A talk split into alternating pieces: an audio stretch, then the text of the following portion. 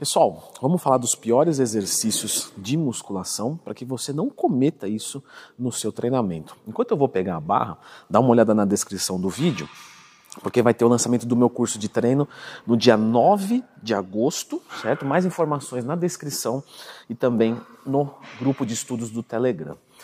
Pessoal, já clica no gostei, se inscreve no canal, porque o exercício giro de tronco, que a gente via o pessoal mais old school fazendo, é um exercício que é muito problemático porque ele faz uma carga de cisalhamento. E isso rompe algumas fibras externas e torna você mais suscetível a ter uma, uma hérnia. Então, é um tipo de exercício que é esse daqui, ó.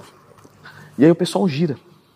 Lógico que é permitido você fazer esse giro de tronco, né? Nós temos essa mobilidade para fazer, mas o grande problema é quando você começa a fazer isso de forma repetitiva e, e, virando um exercício com uma rotina, aí você pode ter essa carga de cisalhamento nos teus discos e não é legal. Portanto, o giro de tronco não se faz. Ah, Leandro, mas eu queria definir o abdômen, porque, galera, não é um exercício que queima gordura localizada. Eu já expliquei isso aqui no canal.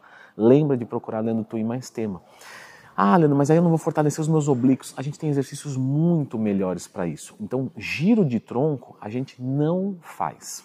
O próximo exercício, eu tenho autorização para falar isso, porque é de um querido aluno meu da consultoria que eu passei para ele o exercício tríceps mergulho. Eu escrevi só mergulho na tabela. Ele falou, Leandro, mas não tem piscina na minha academia. Eu falei, não é esse exercício aí não, é um outro. Ele permitiu eu falar, tá? Por quê, galera? O tríceps mergulho, quando você vai fazer ele, você trabalha num movimento, vamos colocar assim, anti-anatômico. Então, o seu, o seu ombro fica muito lá para trás, certo? E isso faz você trabalhar numa rotação muito exagerada.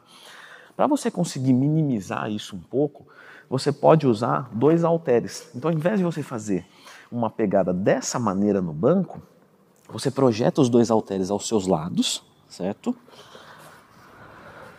E isso já vai tornar muito mais confortável, principalmente para o teu punho. Então, o tríceps mergulho, a gente pode fazer ele. O que a gente só tem que tomar cuidado é com sobrecarga muito grande. Por exemplo, eu vejo gente que vai fazer o tríceps mergulho e coloca um monte de peso aqui. Por que, que não faz a paralela? Porque a paralela eu fico realmente do lado. Você entende? O problema é ficar muito para trás. Então, aqui, o tríceps mergulho, quando você faz sem peso, tá tudo bem. Você coloca os halteres do lado, isso vai te ajudar.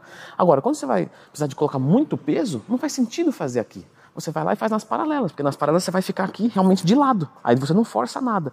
Se eu jogo aqui e coloco muito peso no meu quadril, eu forço demais. Isso aumenta a chance de lesão. Então não é que é um exercício ineficiente, não é isso.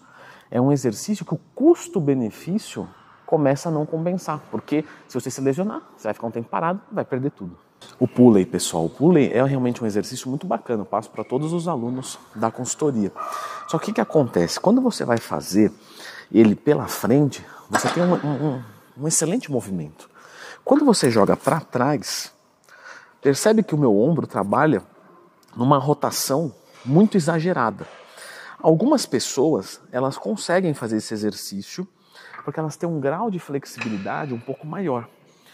Só que isso não quer dizer que se torne um exercício bom para aquela pessoa. Porque uma coisa é fazer como eu fiz aqui, com três plaquinhas, o que para mim não é muita coisa. Nossa, como ele é forte, né?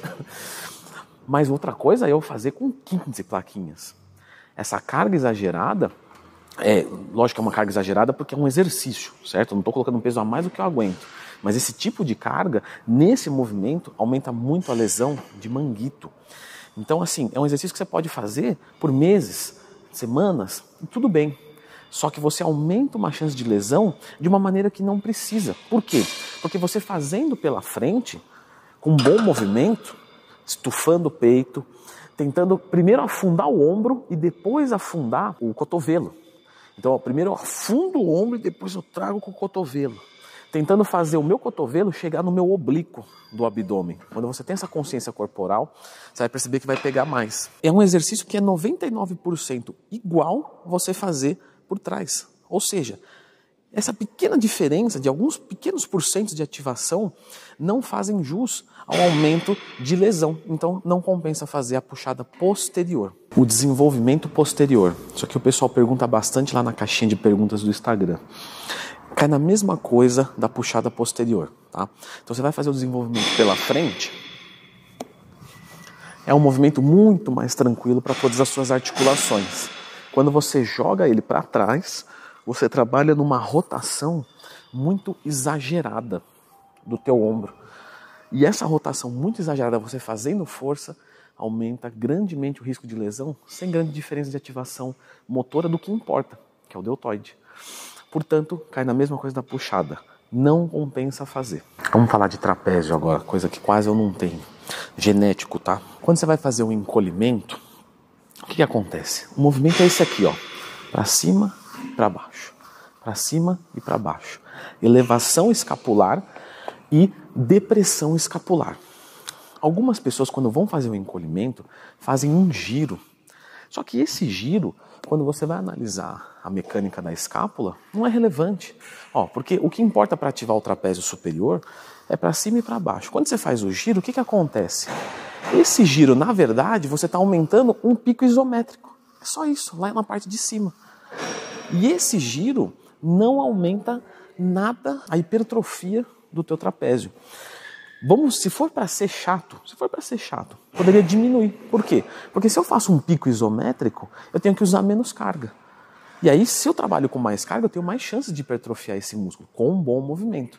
Porque onde nós rompemos fibras para a hipertrofia é em fase concêntrica e excêntrica. Na fase isométrica, a gente não rompe fibras o suficiente para gerar uma adaptação crônica funcional da hipertrofia. Portanto, o giro no encolhimento ele é totalmente desnecessário.